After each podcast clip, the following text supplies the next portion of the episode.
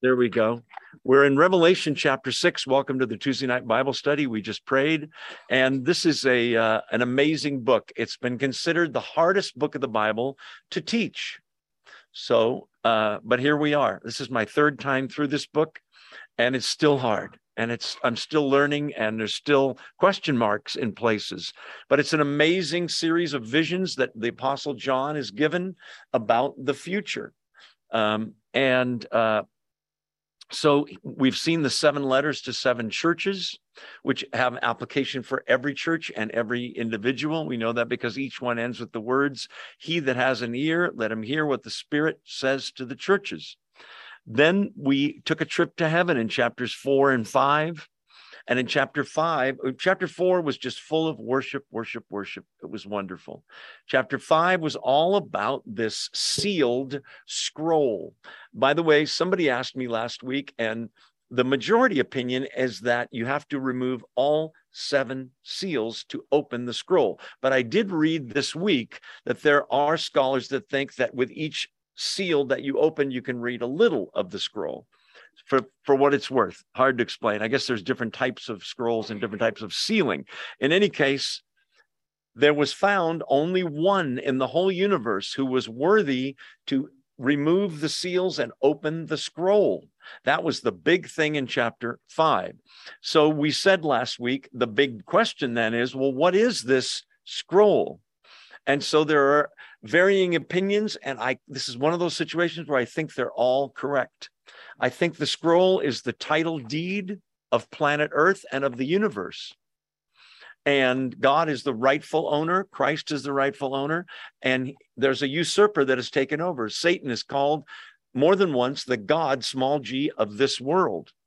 And so, besides being the title deed of planet Earth, all of what's in the book of Revelation from here on out is in a way in that scroll. It's God's plan to right every single wrong, to leave no loose ends by the end of the book.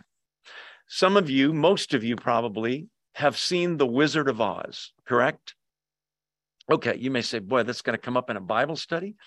In The Wizard of Oz, if you know the story, spoiler alert if you haven't seen it, I can't imagine anybody having not seen it, but if you haven't seen it, there are a number of problems that need to be resolved in that movie, if you remember.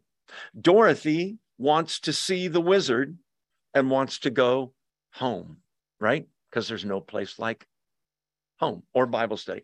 Anyway, she wants to go home. The scarecrow wants a brain. I've been there. The tin man wants a heart. The lion wants courage. The people of Oz and the rest of the characters I mentioned all wish that the wicked witch of the witch of the east and the west would be gone. Lot of conflicts, right? By the end of that movie, every single one of those things has been dealt with. Every single one. There's no loose ends where you go, well, what happened to the scarecrow? What happened to the he got his brain, he got his heart. Every single one. It's a masterfully written uh, story in the Bible, there are all kinds of conflicts, some of which we already mentioned. By the end of this book, God's going to leave no loose ends. That's part of why the scroll has to be unrolled by someone that's worthy, and Jesus is worthy. Now we see in chapter six the beginning of the, the removal of each seal. With each seal comes a judgment of God. Uh, I'm going to come back to judgment in a second, um, but a judgment of God. Each of the four horsemen are a judgment in a sense. Okay. You say, why judgment? Because for thousands of years, most people on planet Earth have thumbed their nose at God, disobeyed him, disavowed him, claimed he didn't exist, didn't care what he thought, sinned, persecuted his children, whether Israel or the church, and um, obeyed their father, the devil. That's John 8, in case you think that's a little weird. John 8 says you're either of your father, the devil, or of your father in heaven, born again. So here come the judgments. They're going to get more and more and more severe. Jesus calls them birth pangs. Those of you ladies that have had a child or you men that have observed a birth, you know that birth pangs start this big and get bigger and bigger and bigger and more intense and closer together in time. Same for the seven seals. In the book of Revelation, listen, overview, there are seven seals, and those are not the animals at Marine World, they're seals made out of wax on a scroll. Seven seals, seven trumpets, seven bowls. The seals are bad. The trumpets are worse. The bowls are really, really, really bad. And they're all connected. The seventh seal introduces the seven trumpets. The seventh trumpet introduces the seven bowls. It all comes to a culmination in chapter 19 when Christ returns to the earth. Satan is judged. Then we have a millennium. Many feel, not everybody agrees. And then the new heavens and the new earth, chapters 21 and 22, which is a brochure for you to read, not now, of heaven, your future home. All right, that finishes the whole book. Let's pray. Lord, we, no, I'm just kidding. All right, let's roll into chapter six. Let me just look at my intro and see if I covered everything. Yeah, we got the Wizard of Oz there. Um, we're going to be doing something we don't usually do. Sometimes I take a little detour and say, turn to Matthew 5 or Matthew 20 or whatever. We're going to do an extended one of those where I want you to keep your finger in Revelation 6 and keep a finger in, you can do it now if you want, Matthew 24. Because it turns out John's vision perfectly agrees with Jesus and what he says in Matthew 24. So I'll tell you where to turn in Matthew 24, but for now, stay in uh, Revelation 6. Uh, let's see. So let's dive in. So I know that you're awake. Say amen. Amen. Oh, that was a good one. Those of you online, say amen. I can't hear you, but wave or do something. I see you there. Beautiful. Oh, I see two amen signs. I love it. Okay.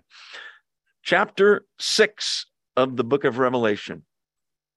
And this is the first seal, and it is the uh, rider on the white horse. These are the four horsemen of the apocalypse. Verse one of chapter six. I watched as the Lamb opened the first of the seven seals. It's almost like there's tension in heaven, a drum roll. They talked a whole chapter about these seals. Here it comes. Then I heard one of the four living creatures say in a voice like thunder, Come. Some translations have come forth. That's one of the four living creatures. Remember from a few chapters ago, uh, chapter four, they are uh, cherubim mighty angels. There are different categories or classes of angels. They're one of the highest classes of angels. They surround the throne of God. One of them, when the seal is broken, that's the sign, and he orders the first horseman, come, go for it in today's vernacular. Verse two, I looked, and there before me was a white horse. Its rider held a bow. That's as in bow like this, bow and arrow. His, its rider held a bow. And he was given a crown. And he rode out as a conqueror bent on conquest, or he rode out to conquer, conquering and to conquer, some translations have. Okay. You say, hmm, that doesn't sound too bad. Remember, they get worse and worse. So if this is bad, it's not that bad or is it? Okay, so the big question, of course, is what's going on here? There's a lot of symbolism in this book, as there is in Ezekiel, in Jeremiah, uh, Isaiah, when there's prophetic language. Daniel certainly has a lot of symbolism. Okay, so there are two main theories who this guy is the rider on the white horse. The minority opinion, but there's some good scholars that think it, is that the rider on the white horse is Christ or the triumphant preaching of the gospel. Okay, keep your finger here and go to Revelation 19, and I'll show you why they think that. Revelation chapter 19. Turn a few pages to the right. And pick it up in verse 11. Revelation 19 11. I saw heaven standing open, and there before me was a white horse whose rider is called Faithful and True.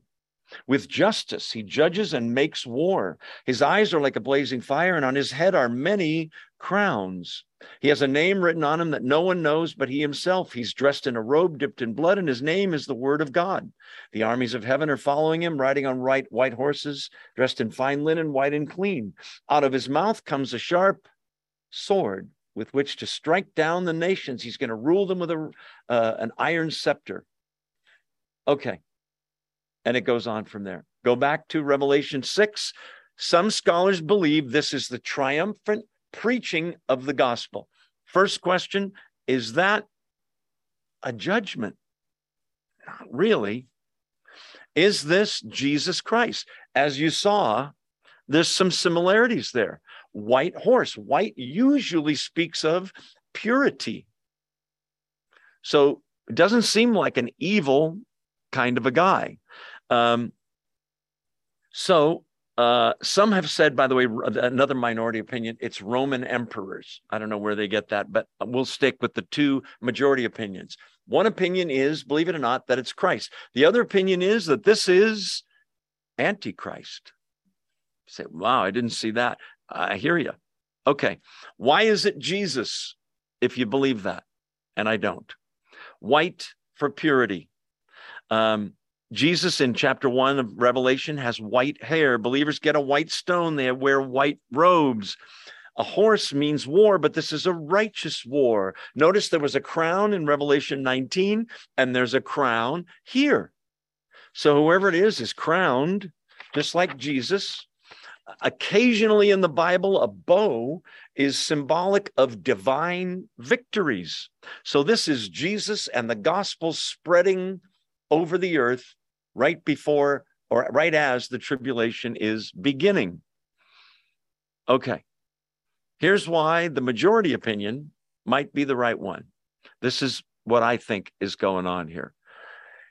I think this is the Antichrist who impersonates Christ. I'll show you why. Number one, this is false peace, is, is really what it is the Antichrist's false peace. Okay, first of all, it can't be Christ for the following reasons. Remember, who gives the order? Come. An angel. Does Jesus salute to angels and take orders from angels? I think it would be the other way around, right? Number one. Number two, Jesus is opening the seal, the lamb who takes away the sins of the world, the lion of the tribe. So he can't be opening the seal and it's him riding the horse. I mean, he could because this is in the future. It's a little unusual. Okay. Number three, what about the crown, though, Joe? King of kings, Lord of lords. Two words for crown in the Bible. Stephanos, a crown, if you ran in the Olympics, um, the thousand meters or whatever they had then, and won, you would get a Stephanos. It's a temporary crown woven with um, leaves, kind of thing. It's going to rot and kind of fall apart. Jesus does not wear that kind of a crown that you win. He wins, he wears a diadem or diadema, it's called. It's a crown of royal ruling. A king, a prince, a queen would wear a diadem crown. Furthermore, if you remember Revelation 19, he doesn't have one. There's many crowns on whoever the Revelation 19 guy is, and that's definitely Jesus. I don't I didn't find anybody that disagreed with that. Okay. Um, this guy has a bow as a weapon. Anybody notice what's missing? There's no arrows. What does that mean? Maybe they just forgot. God doesn't forget. What's the weapon of the Revelation 19 Christ? A sword. Remember? Coming out of his mouth, the word of God, his word. He speaks, and that's a weapon, right? This is a different weapon. This is a bow with no arrows. What it speaks of is this is the majority opinion a peace that is won throughout the world without firing a shot. Diplomatic peace, threats, Cold War peace, but there's no arrows. It's just a bow. You go into battle with a bow and no arrows, unless you're going to swing it and hit somebody with it. It's not a very good weapon. Very odd that it's a bow with no arrows. He so it's a bloodless victory, a worldwide peace by this antichrist. By the way, if the world is in turmoil, but and right now, by the way, there are 27, I looked it up, armed conflicts or wars on planet Earth right now. 27. You say, I know uh, Ukraine and Russia. There's 26 others, however large or small. If there's chaos in the world and a world leader, Antichrist, comes without firing a shot and is able to bring diplomatic peace, don't you think people would go, boy, he is really something? Later, we read that he can do this same guy miracles, uh, even more deception. So this is a uh, a fake, counterfeit, anti Christ. Antichrist appears several places in the Bible, but nowhere more than Revelation 13. In Revelation 13, there is, we don't have time to go through the whole thing, but we'll get there. There's a fake trinity. The Antichrist, who playing the part of, guess who? Christ. He even has a false resurrection. He gets a fatal wound to the head and is raised from the dead, and the whole world marvels after him, it says in Revelation 13. Then there's the false prophet playing the role of Antichrist, uh, uh, sorry, of the Holy Spirit. Then there's the dragon, which is the devil playing the role of God. False Trinity, false resurrection, false Christ. He brings peace. It wouldn't surprise me if Antichrist, a, a human being indwelt by Satan with great power, that was going to take over the whole world in the future in the Bible. I'm not making this stuff up. It wouldn't surprise me if he says he is Christ. This isn't the first time I was here. I was here 2,000 years ago. They pierced my hands and my feet. I'm back. Look, I brought world peace. In a Second Thessalonians, it says this guy can summon fire from the sky. Some sort of lying signs and wonders, it calls it in that passage. So here's a guy bringing peace to the earth, which looks great. The following horse takes peace from the earth that this guy brings. But he's been introduced to the world here. The crown that's given is one that is given to him. He didn't earn it, it says. It was given to him sort of by the popular opinion, democratic vote of the world. We think this guy's awesome.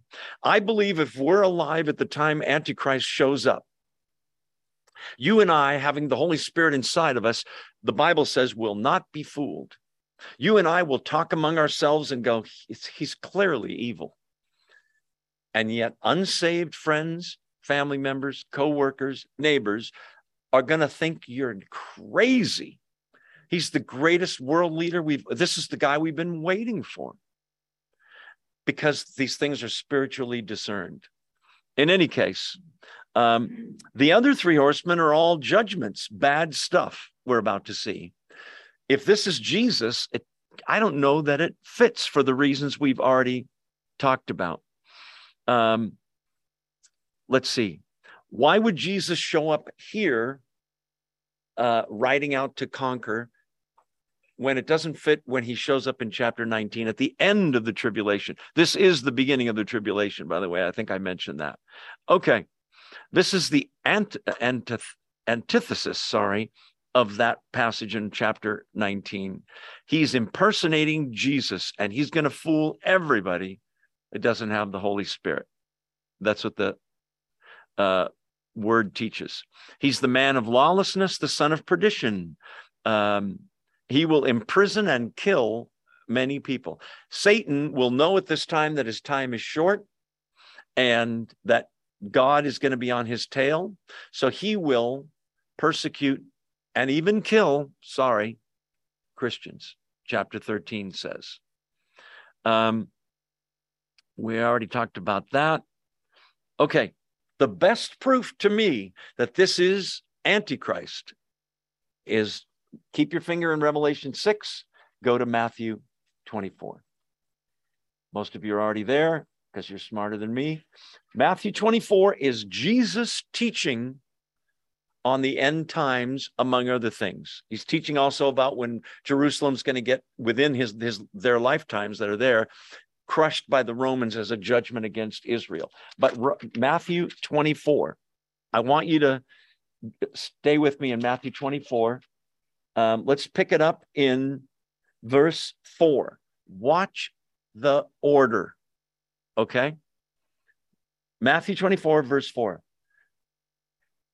Well, you got to pick it up in verse three, last half of verse three. When will this happen? And what will be the sign of your coming and of the end of the age? Do you see that?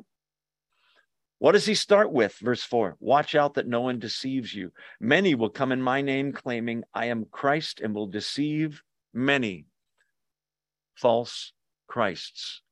Okay. He repeats that later in this chapter. In fact, it's the thing he repeats the most. There's other stuff, but he starts out with watch out for false Christs. Don't believe everything people say.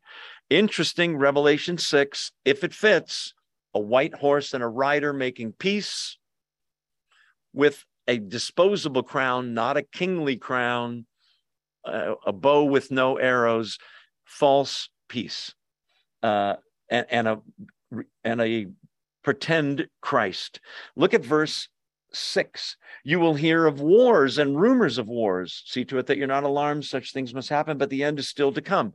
Nation will rise against nation, verse seven. Kingdom against kingdom. Stop right there. We're, let's just look ahead for a second. What's the second horse? The second seal and the second horse is verse four, back to Revelation six. We're flipping back and forth. Another horse, a fiery red one.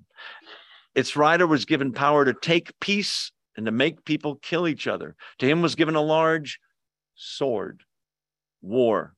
Okay. Matthew, go back to Matthew 24. This is really good finger exercise for those of you that need the exercise. Go back to Matthew 24, uh, right in the middle of verse 7 kingdom against kingdom. Do you see that? And then there will be what?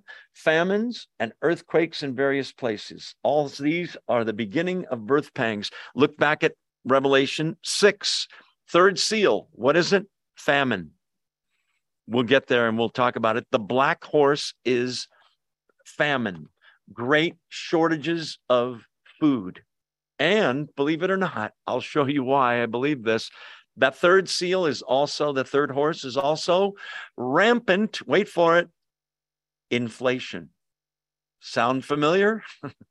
anyway, uh, okay, fourth seal uh, is death. Now look at Matthew 24.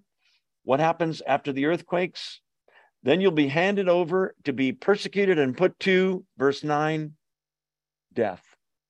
Same order. Go back to Revelation 6 with me for now. Let's keep uh, let's keep rolling. So this first horse, I believe, is a fake peace brought by an antichrist who looks like the guy riding it on the white horse. I think he'll be good looking. I think he'll be smart, a great speaker, a military genius, a political genius, all rolled into one. The Bible says, as I said, he is in, in uh, indwelt by Satan, who would have all the ways of speaking and convincing the unsaved that he is their savior. Okay, so that's the first one. Its rider held a bow, given a crown. He rode out as a conqueror, bent on conquest. No arrows. He's going to do it all without firing a shot, bringing peace. Verse three when the Lamb opened the second seal, the Lamb is Jesus again from last chapter. When the Lamb opened the second seal, verse three, I heard a second living creature say, Come. I'm only doing that at the big voice because it's supposed to be like thunder, right? Uh, Come. Then another horse, verse four, came out, a fiery red one. Its rider was given power to take peace from the earth and to make people kill each other.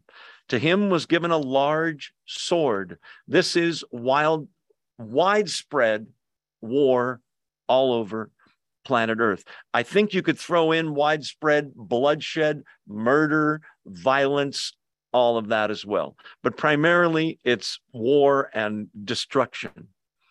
Keep in mind that there are all of these plagues, whether it's the seals or the trumpets or the bowls, you may, I hope you don't, but you might think, boy, God is so cruel to do this.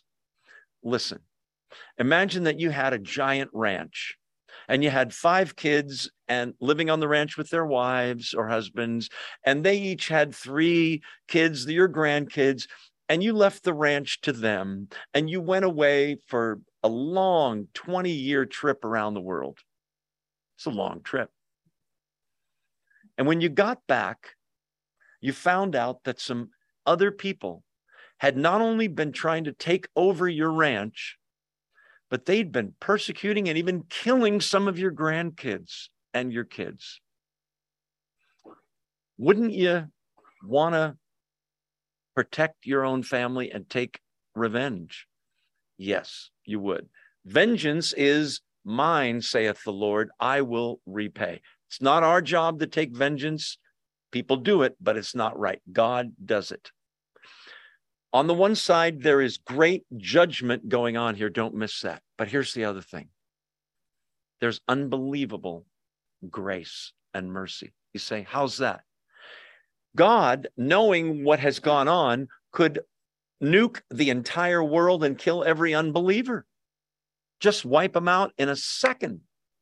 And he could kill everybody on that ranch that had hurt his family.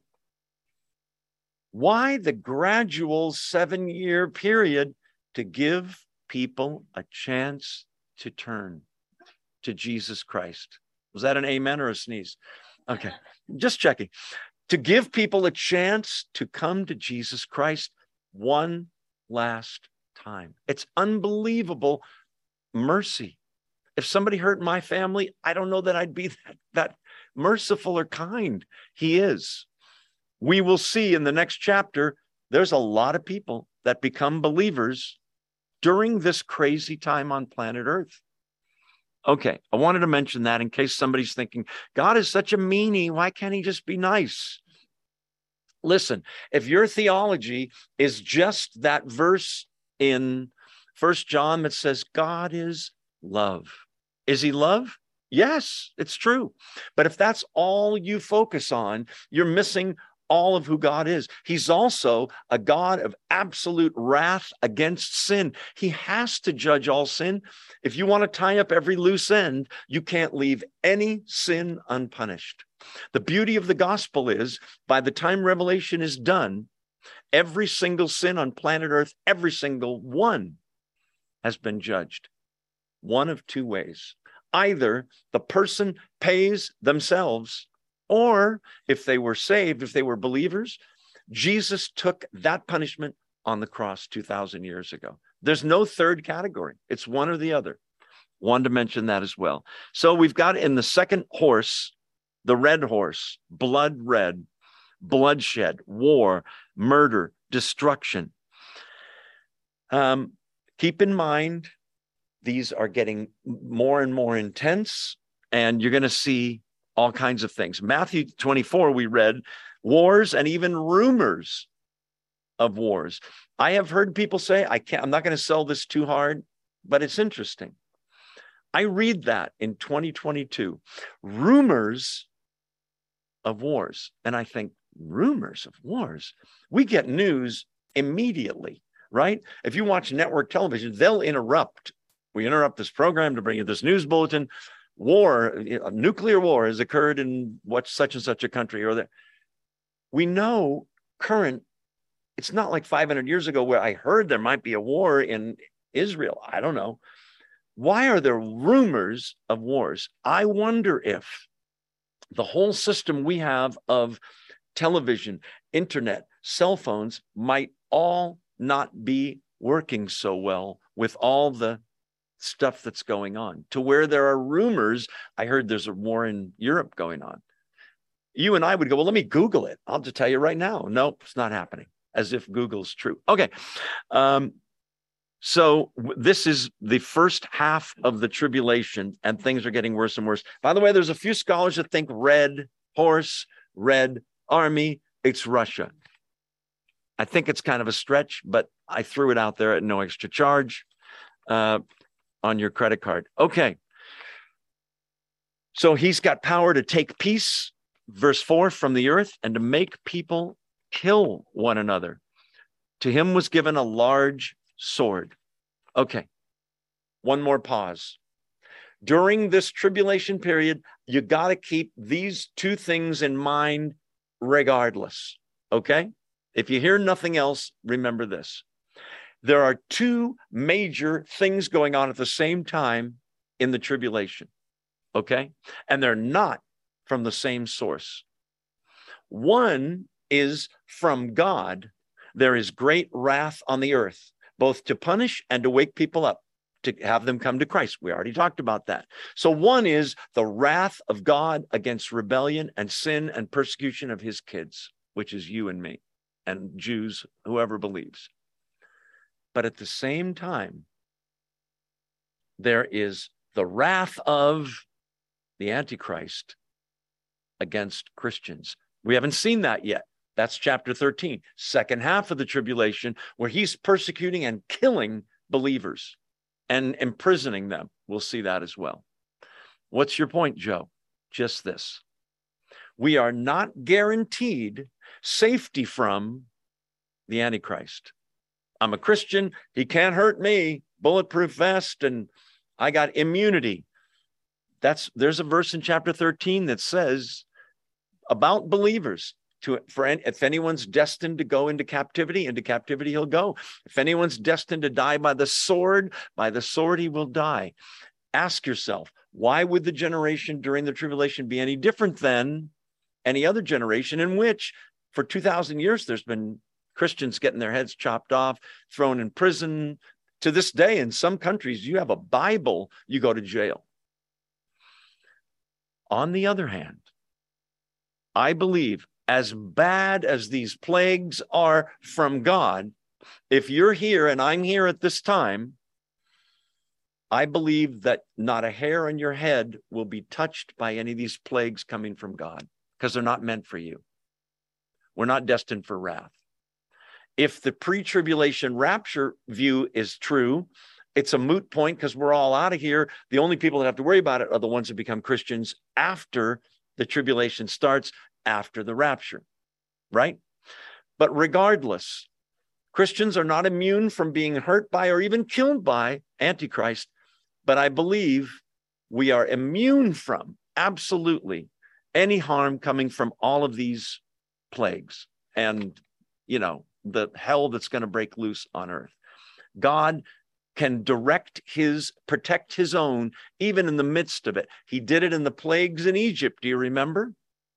None of the Israelites got hurt by the lice or the, you know, all all that other stuff, even the angel of death. Remember Passover? Jews are fine. Every other household lost firstborn. Wanted to mention that. Okay. Let's keep rolling and go back to the horse race. How are we doing on time? We're doing great. So the first seal, false peace from a false Christ anti-Christ. At this point, he looks like a great guy. You and I, if we're alive, we're going, something's wrong here. And we're reading our Bible going, hmm, maybe that is this. Second horse, war, killing, violence. The first, well, the second sin in the Bible, first sin was disobedience of Adam and Eve, right? Second sin, murder, right? Cain and Abel.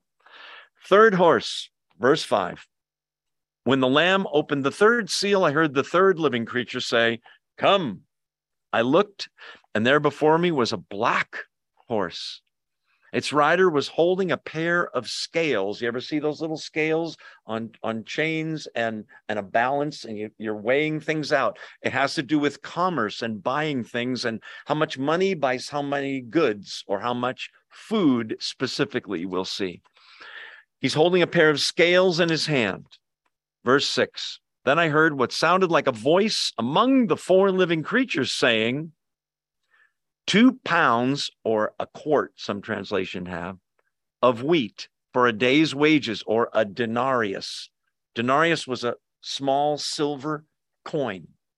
And the average worker, certainly not some king somewhere, but the average worker, a man or woman, would work a full day and get a denarius, one silver coin. You got the picture? In the days when that was occurring, that man that worked could bring that silver coin home to his family and use that silver coin, listen, to buy uh, 16 meals for the one day's wage. Got the picture? But not during the tribulation. Extreme food supply chain shortages kind of already starting a little bit. Um, then I heard, okay, there's the voice. So a quart of wheat, a quart of wheat would be enough for one man to eat in a day. It does not. So he worked that day, came home with a silver coin. There's been such inflation of prices that that coin that used to supply plenty of food for the whole family, kids, wife, grandma, too, uh, and the dog, now it's he worked the whole day and he can buy enough food for himself. That's it. So he's giving the food to his wife and his kids, and everybody's hungry. Starvation. Okay. Um, and three quarts of barley. Okay, what's barley? Barley is another grain. It was the poor man's wheat. That's what it was called. Barley was more food for the livestock.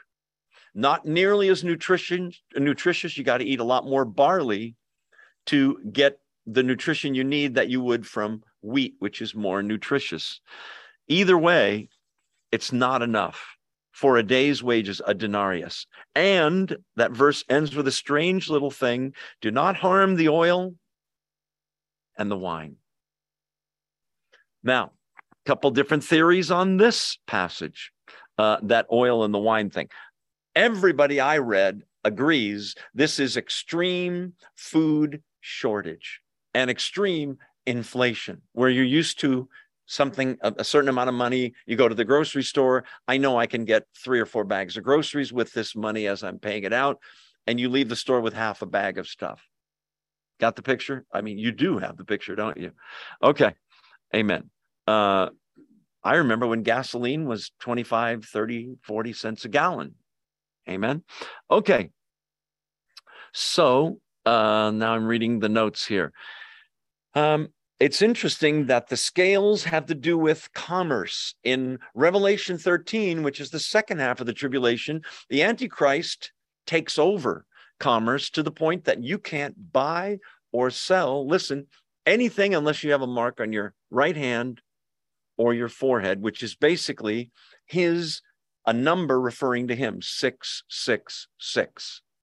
Without that, you can't buy or sell anything. Implied in that is you can't bank, you can't work, you can't invest.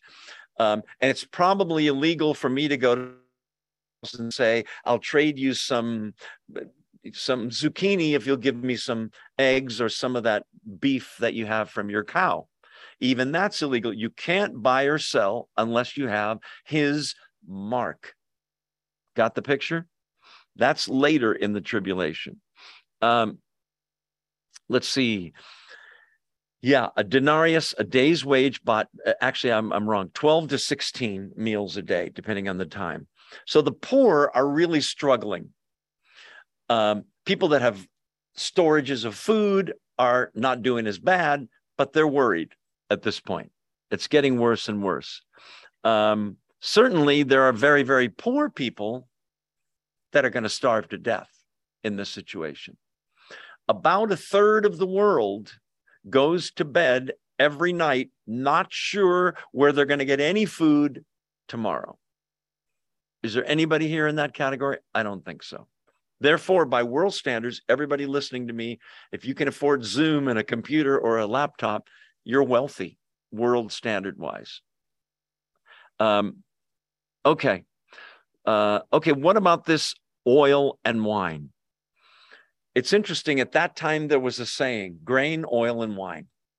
And what that meant, what those three things meant what the normal household needs to survive. You say, where's water in there?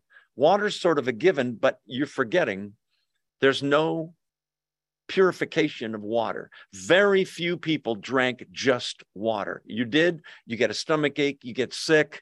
They used wine in the water to kill the germs. Wine was a staple, a necessity, just like oil was, because you need oil to mix with the wheat and what have you.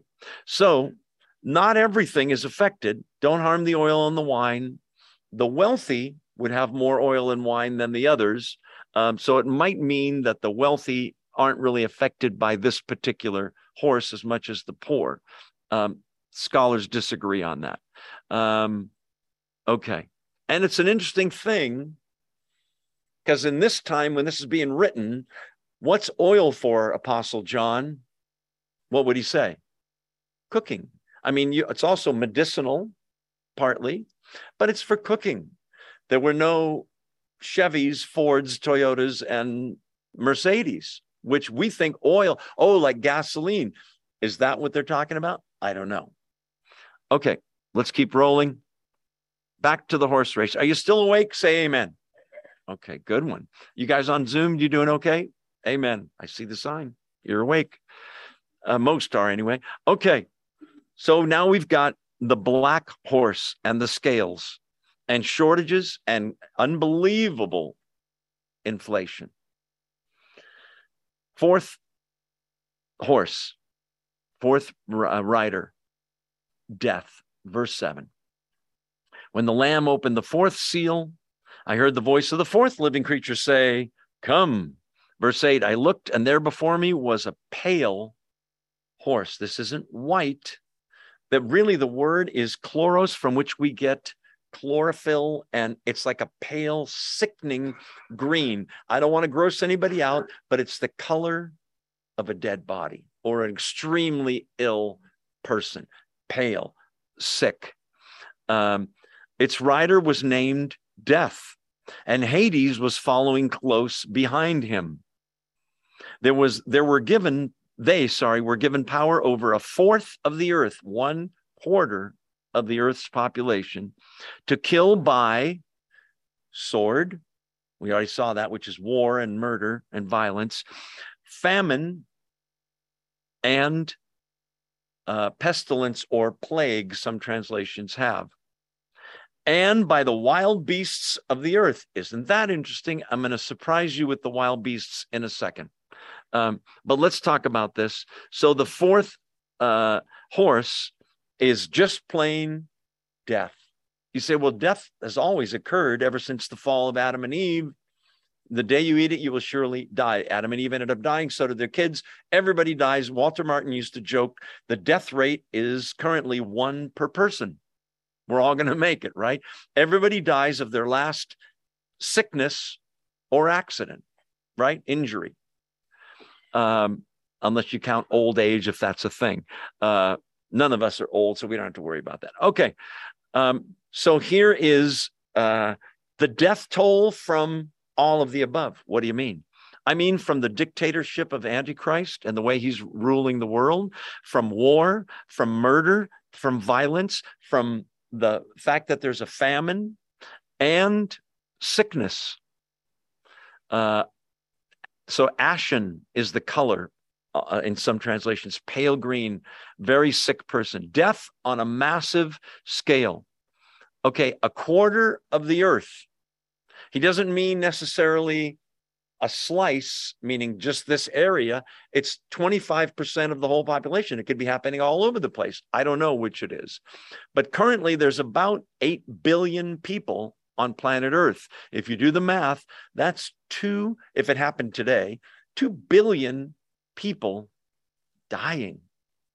With that much death comes more sickness. With that many dead bodies, the, the coroners and the morgues can't handle it, and they're mass graves, and it's wow, not good.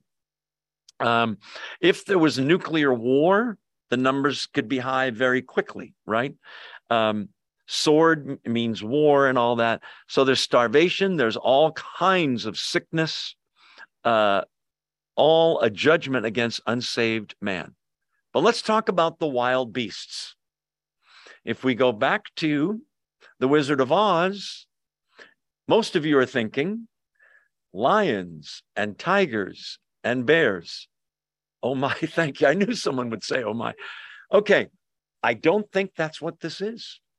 Could be, right? If you live in Chicago, are the lions coming for you in Chicago? The bears? They got out of the zoo. Okay, maybe, but not that many. What animal has, killed? or are you thinking, okay, ocean sharks, I hear you. What animal has been responsible for more death on planet Earth than lions, tigers, bears? My wife hates crocodiles and alligators. Uh, anybody know? Rats. Rats kill way more people than lions and tigers and bears. Oh my. Uh, let's see. I've got some statistics here. The bubonic plague was carried by rats and killed, listen, a third of the people in Europe. One third. Okay. One rat can carry up to 35 diseases at once. Can I get a ew? Okay, thank you. Um, rats have killed more people on planet Earth than all the wars put together. Um, the bubonic plague, by the way, is 14th century. Um, billions of dollars are lost every year from rats getting into the food supply. So it could be lions, tigers, bears, sharks, whatever. It could be rats too. With the death and the lack of sanitation, uh, you could see where things could get pretty primitive and pretty scary pretty quickly. Uh, yeah, we already talked about that. Man, by the way, is finally having his day. You say, what do you mean by that? People have always thought, humanism teaches we can solve these problems ourselves.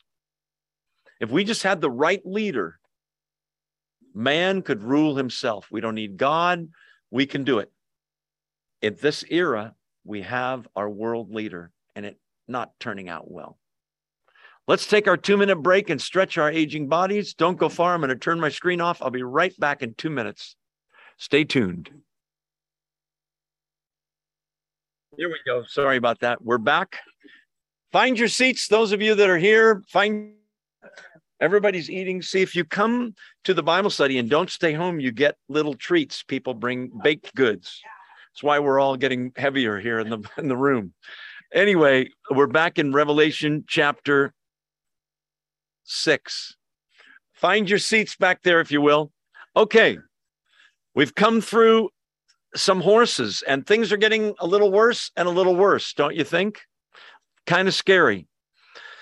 This fourth seal is widespread death. On the break, somebody was saying under the category of plagues that the wild beasts are, in a sense, uh, you know, other living things besides human beings. Is it possible that the living things besides human beings can include microscopic ones, meaning viruses, um, that kind of sickness thing?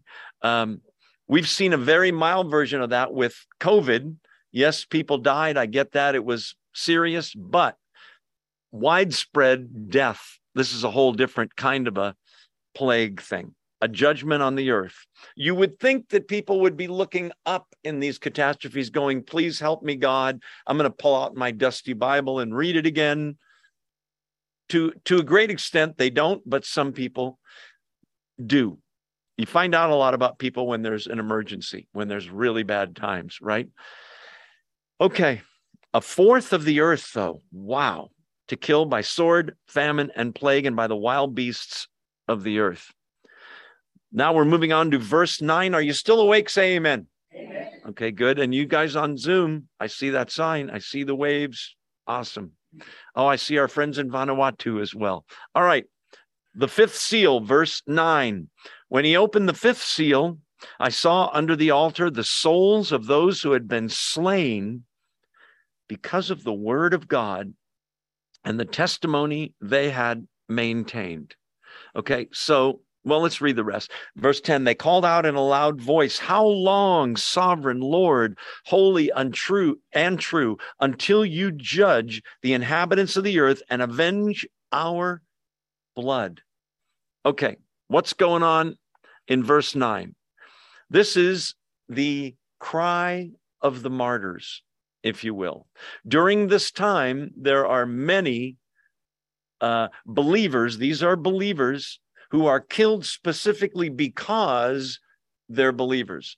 Remember what I said earlier? The two things to remember God's wrath is falling on mankind, but believers, I believe, will not be hurt by God's wrath. However, Antichrist, there's starting to be persecution against Christians. We don't have a guarantee that we'll be safe from that.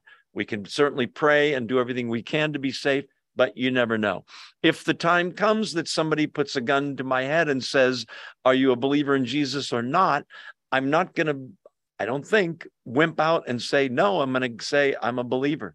I'd rather die as a believer than live as a liar, right? And say, I'm not a believer.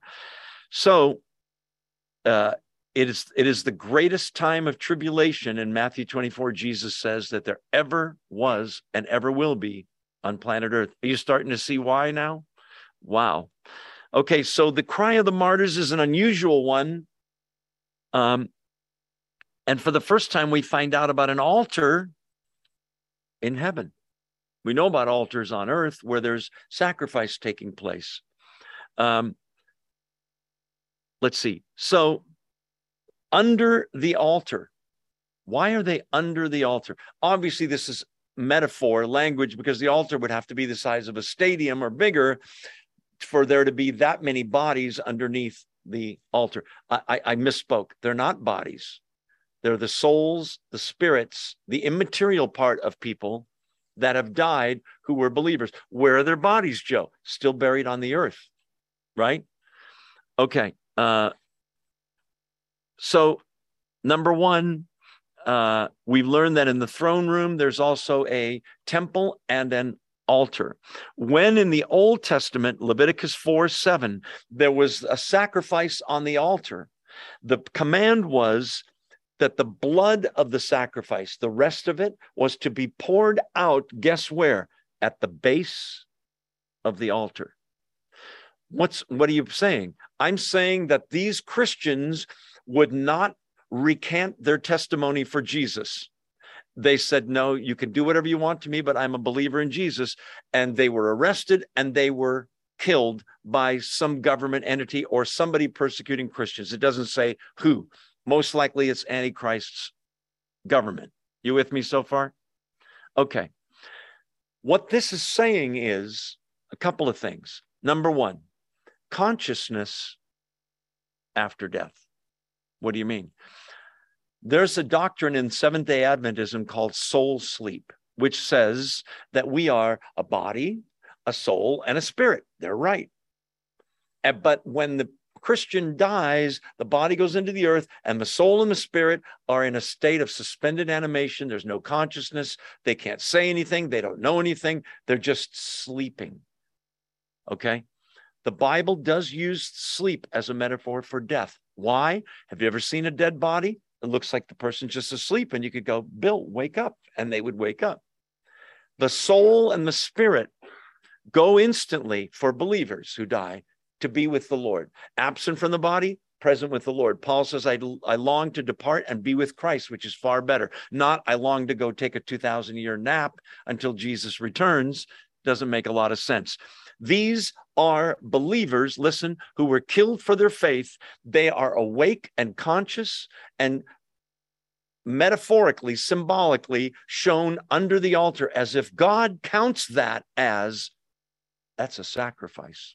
They made a sacrifice. You mean that's how they save themselves? No, no, no. Jesus' sacrifice is the only sacrifice that saves anybody permanently. But they were willing to sacrifice their lives. What does Jesus say in the Gospels? Take up your cross and follow me. We read that and go, oh, yeah, the cross. I love there's a cross back there. I love the cross. I wear a cross. And listen, think of it this way a cross is an instrument of death. It would be like saying, take up your guillotine and follow me. Take up your firing squad, your, your gas chamber, your beheading sword. It's a serious thing. God sees those deaths as sacrifices, and they're safe, they're awake, they're under the altar, and you're about to see they're secure and saved. Watch. Um, but let's let me read my notes here. Yeah, we already talked about that. Absent from the body, present with the Lord. What are they crying out for? Vengeance. The souls that have been slain. Why? Because of the word of God, because of the gospel, because they were Christians and they wouldn't fake it and deny it. The testimony they what? Maintained. They stuck with it to the end by the power of the Spirit. They called out in a loud, loud voice, verse 10 How long, sovereign Lord, holy and true? They're talking to God until you judge the inhabitants of the earth. Inhabitants of the earth, in quotes, in Revelation is always unsaved people, unbelievers. They're the ones that killed the believers. How long until you judge them and avenge our blood? We said it earlier vengeance is mine, saith the Lord. I will repay. Many people have taken justice into their own hands to avenge the death of their daughter or wife or husband or son or whoever. God says, Let me handle it. I can handle it way better than you can. Vengeance is mine, saith the Lord. I will repay. In the book of Revelation, he does repay. Every sin is judged either at the cross, believers, or for unbelievers, they pay. You're, you're reading about it now. They're paying. But he tells them, How long till you avenge our blood? That's what they want to know. It's a time question. Then, verse 11, each of them was given a white robe. That is security, the purity of Christ's sacrifice, they're saved. They're secure. They're each given a white robe. They're told to wait a little longer until this is so interesting until the full number of their fellow servants, their brothers and sisters, were killed just as they had been. Wait, does that mean every single Christian's going to die a martyr's death? No. What it means is that God is limiting even though it looks like all hell's breaking loose, boy, everything's out of control. God's in heaven going, no, no, it's not out of control at all. He's limiting the number of martyrs, but there will be martyrs. Um, the I don't have it in front of me, but I I believe that I read the 1900s, 20th century, the last century, more Christians were killed for their faith than all the other centuries put together. So this is not like a future phenomenon; it, it's happening. Um, they're told to wait a little longer. By the way, if we're almost to the midpoint of the tribulation, that little longer is about three and a half years. That's all. Who are these Christians that are on the earth? If you believe in the pre trib rapture, as I said, these are people that came to Christ after the beginning of the tribulation. If you don't believe in the pre trib rapture, post trib rapture, or mid trib, these are all Christians that are alive at the time this is happening. You may say, you know, I'd rather have lived some other century where you just live and you die. And I think this would be an exciting time to live. If we get to see it in our lifetimes, who knows? Um, okay, they're going to wait a little longer till the fellow, the number of their fellow servants, other believers, are also going to be killed. But God knows the number. Okay. The very hairs on your head are numbered. You know that. So he knows how many are supposed to die. Um, there's another interesting number mentioned, and it's in the book of Romans. I'm looking for it in my notes right now. uh, no, that's not it. Darn, I don't see it. Uh, oh, it's Romans 11 25. Turn there really briefly, or if you're not a page turner, I'll find it quickly and read it to you. Romans 11, verse 25 says, I don't want you to be ignorant of this mystery, brothers. He's talking to Christians, so that you may not be conceited. Israel, the Jews, has experienced a hardening in part, in part until the full number of the Gentiles has come in. That verse indicates that the Jews reject, for the most part, rejected Jesus as Messiah. Crucify him. Remember that? Since then, their hearts, because they were already hard, have been hardened, And the Gentiles, non Jews, Irish people, Japanese people, Brazilian people, even Italians have been grafted in and are being saved. All of them? No, but a lot of Gentiles are being saved. There will come a time when the final number, whatever that number is of Gentiles God intends to save, when the last one gets saved, God will turn much more attention to the Jews. You're going to see that in the next chapter. Just wanted to throw that in. Okay. Um, we talked about the rats and gross some people out. Um, so they have rest. They can rest, these people that are under the altar in their spirits and souls. We say often in this Bible study that a human being is a trinity in a similar way, but not exactly as God is. Are you saying we're gods? No. I'm saying that we are a body, a soul, and a spirit, right? At death, there's a separation. Two of them are immaterial soul, spirit. You can look at me this is my physical form. You can't see my soul, which is my brain, my mind, my personality, my imagination, nor my spirit. You can't see them. Those parts that are immaterial, the software, if you're a computer nerd like me, go instantly to be with God. The body goes into the grave. Well, then there, I'm sort of in two places at once as a separation, not forever. The second coming of Jesus Christ, what happens is the bodies rise out of the grave. The soul and spirit of the person that died, let's say somebody was a Christian and he died five years ago or last month, whenever, at the second coming, that guy, soul and spirit or gal, will return with Jesus in the clouds. Without a body? Yes but his body's going to rise out of the grave. Whether it's in Oakland or in Tokyo or wherever it is, it's going to rise out of the grave. And like a hand going back into a glove, the glove being the body, the hand, the real you being the soul and the spirit, will reunite. Oh, no, that same body with all the aches and pains? No. A resurrected, glorified body, no sickness, no pain, no disease, no death, no sin nature, no sin pretty awesome deal. And we'll be with Christ forever like that. Do you have anything to look forward to? You bet you do. Okay. Um, yeah, we already talked about that. Okay. I'm going back to the text here. Are you still awake? Say amen. Okay. You guys on Zoom? Amen. I even heard some of you. All right. Um, the sixth seal, chap- verse 12, chapter 6, Revelation.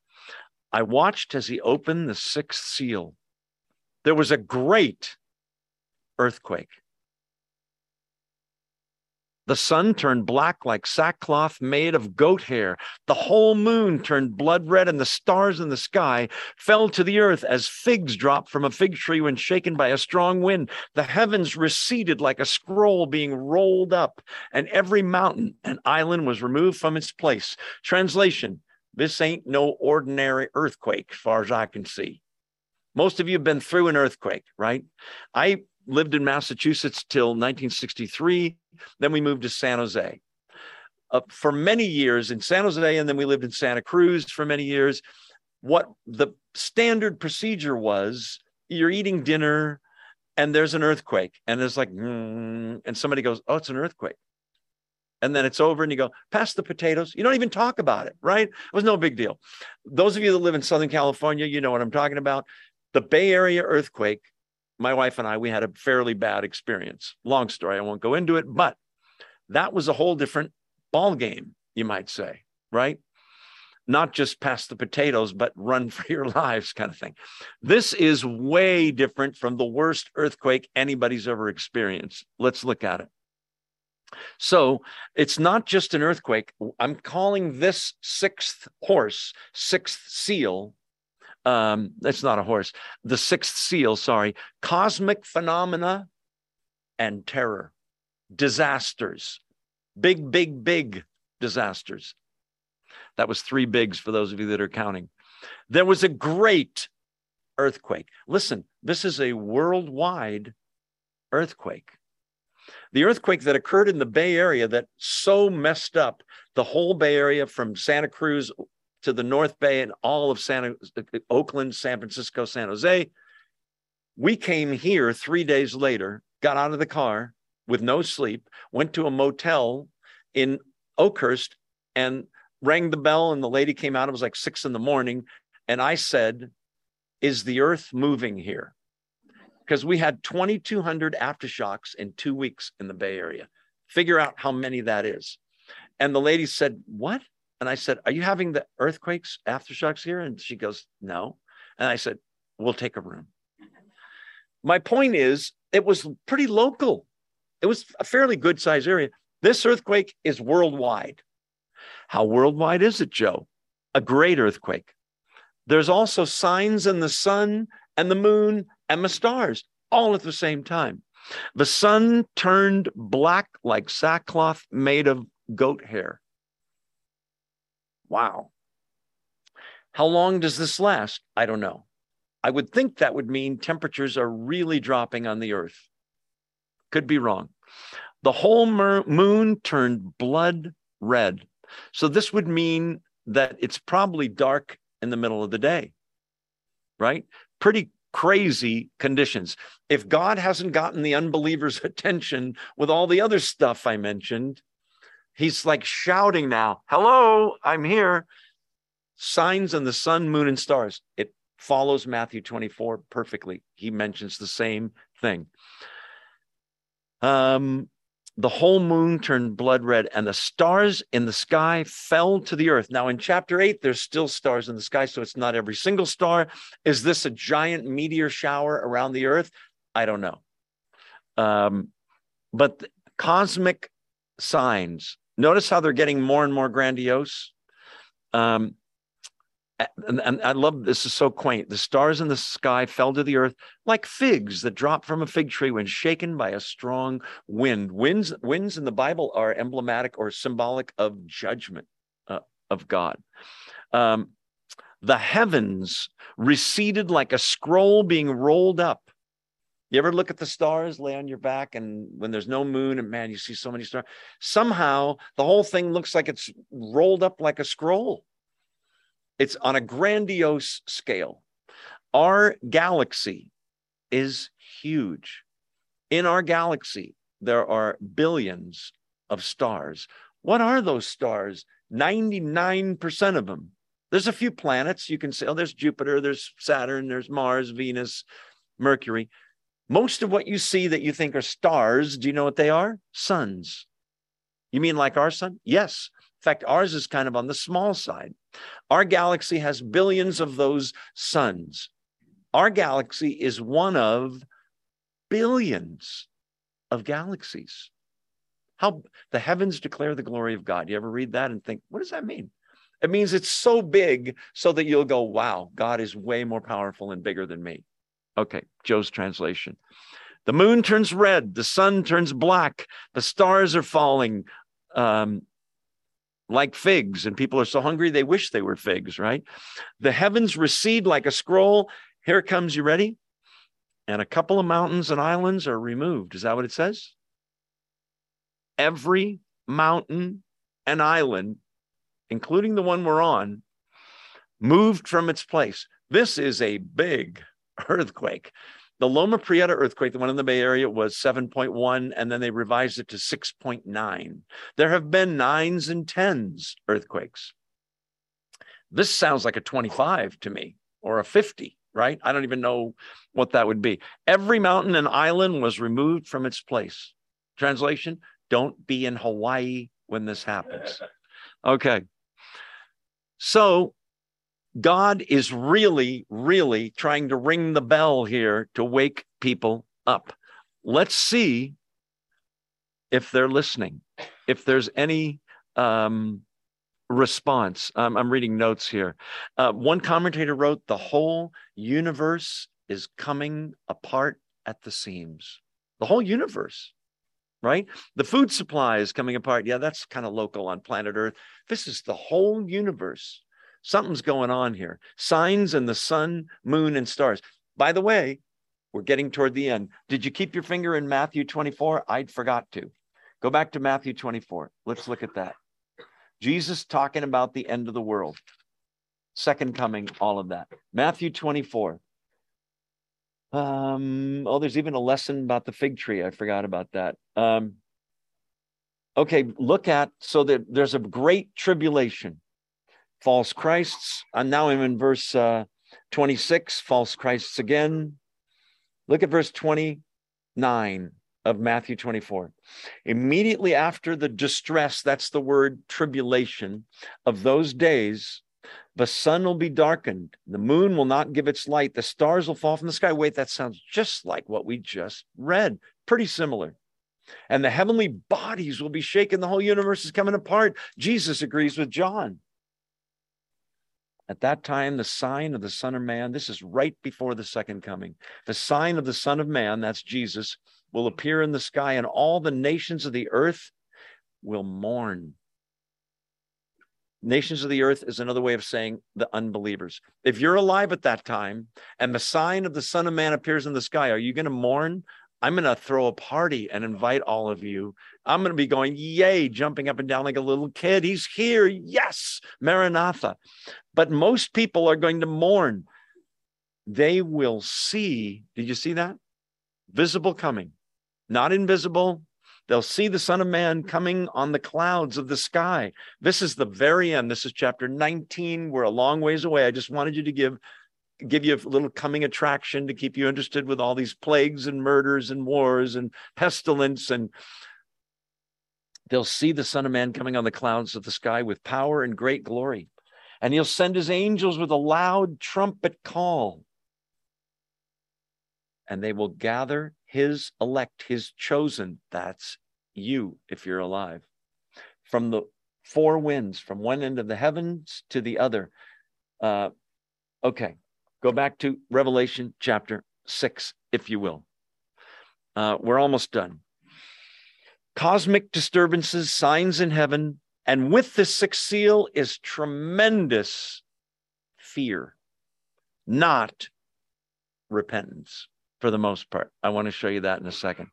It shows, by the way, the transcendence of God, how much power he has that he can speak this and make this happen. The whole universe is coming apart. God's going, Did you push a button? No, I just said it. It happened. It also shows, doesn't it, the total weakness and dependence of mankind on its creator, who previously had everything working just perfectly, right? All the stars, the planets circling our sun, and the moon circling the earth, all perfect. The right amount of gravity. Wow everything's out of whack because mankind is trying to do it on their own. Joel chapter 2. Turn there briefly. Where's Joel? It's in the Old Testament toward the end. So find Matthew and take a left, basically. Um, I'm running out of time and I'm trying to do too many things at once. Um, Old Testament, Joel chapter 2. Oh, and I missed it. Mm-hmm. Should have had my page number noticed carefully. Okay, after Nahum. Oh, I wanted to see look at something in Nahum as well, but oh well. Um, Joel, Zephaniah. Help me out. Is it after Zephaniah? I can't remember. Zechariah. It's before, right? After where? After Hosea, whoops. Well, shoot. I'm I'm short on time and I'm rushing. Oh, there it is. Joel chapter took took the teacher forever. Joel chapter 2. Joel 2 verses 10 and 11 for starters. How are we doing on time? Short. Before them, the earth quakes, the sky trembles, the sun and the moon are darkened, and the stars no longer shine. The Lord, verse 11, thunders at the head of his army. His forces are beyond number, and mighty are those who obey his command. The day of the Lord, that's the judgment, that's the whole tribulation time, everything is great. It is dreadful. Who can endure it? Or who can stand? Um, same chapter, go to verse 30. Yeah, 30 and 31. Same chapter of Joel. I will show wonders in the heavens and on the earth, blood and fire and billows of smoke. The sun will be turned to darkness and the moon to blood before the coming of the great and dreadful day of the Lord. And everyone, here's the mercy, and everyone who calls on the name of the Lord, even then, yes, will be saved. Wow. Deliverance on Mount Zion in Jerusalem. As the Lord has said, among the survivors whom the Lord calls. Pretty cool. Um, we already talked about that. So the universe is coming apart at the seams, uh, and Jesus is coming back. Look at verse 13, and we'll quit in a few more seconds. Verse 13, we're back to Revelation 6. Great earthquake, sun turned black, whole moon turned blood, stars in the sky fell as earth, uh, fell to the earth, just like figs. Verse 14, heavens receded like a scroll. We got all that. Verse 15, then the kings of the earth and the princes and the generals, the rich, the mighty, and everyone else, both slave and free, repented and received Jesus as their Lord and Savior. Doesn't say that in your Bible? What's wrong with you people? Nope. Wouldn't you think they'd go, come on, the jig is up. He, he's real. Notice that there's an accent on the powerful here. The kings, the princes, the generals, the rich, the mighty, and everyone else, both slave and free. In other words, all strata of society rich, poor, powerful, weak, hid in caves and among the rocks of the mountains. They're the ones that are still alive, having seen all this stuff. Why are they hiding?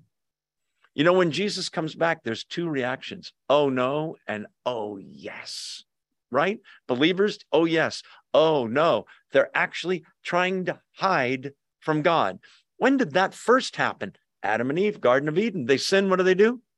God can't see us here behind this tree. Yeah, right. They hide in caves and among rocks and the mountains. They called to the mountains and the rocks, fall on us and hide us from the face of him who sits on the throne and from the wrath of the Lamb, for the great day of their wrath has come. And who can stand? Remember Joel? Who can stand? Chapter 7 will, will answer the question who can stand? Let's go back and read 15 again. So these are all the powerful and everybody else. Instead of believing, instead of repenting, they're hiding in caves as if they're safe there and among the rocks of the mountains. But verse 16 is incredible to me. They would rather be crushed by rocks and squished and killed, sorry, than face God. Do they know there's a God now? Yes. Do they know about Jesus the Lamb? Yes. How do you know that? Read that verse. They called on the rocks, verse 16, and the mountains, fall on us and hide us from the face, the visible face. He's about to come back of him who what? Sits on the throne. You people are crazy. He sits on the throne. You think you can hide from him? And from the wrath, the anger of the lamb. Why is he angry? Because they've been killing his kids and he doesn't like that. Remember Paul on the road to Damascus, Saul, called Saul then? What's he been doing? Imprisoning and killing Christians, right? And Jesus gets a hold of him on the road to Damascus. And you know what Jesus says? Why are you persecuting Christians? No. Why are you persecuting me? I take it personally. Those are my kids. I love that. Um, 4, verse 17, the great day of their wrath. Who's there? The Father and the Son. And who can withstand it? All we can do is hide. No, no, you can still repent. There's still time. You would think God would go, no, it's too late now. There's still time. I'll show you next week in chapter 7 there's plenty of people that do the opposite, that don't hide, that don't say, oh, let the rocks squish my little body. Instead, they say, we believe in the Lord Jesus Christ. It's interesting.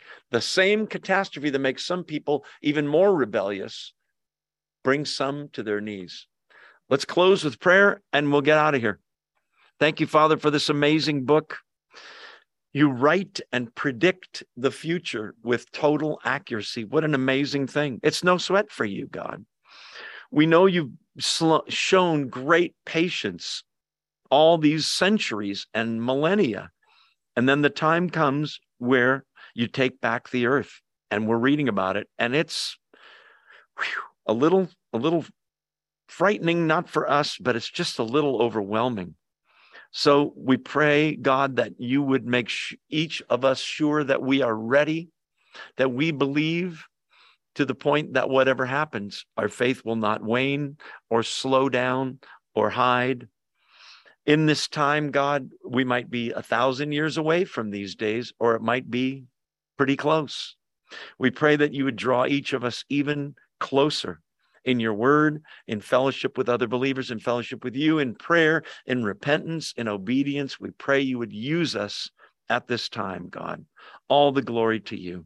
Thank you that you've given us a preview of the future and will continue in this book. We praise you, God, and can't wait to see you. In the meantime, use us mightily. We pray all these things in the name of the Lord Jesus Christ with thanksgiving. Amen. Thanks for being here. Make sure you say hello to someone you don't know. Those of you on Zoom, God bless you. Thanks for being here. We'll see you next time, God willing. Thanks for being here.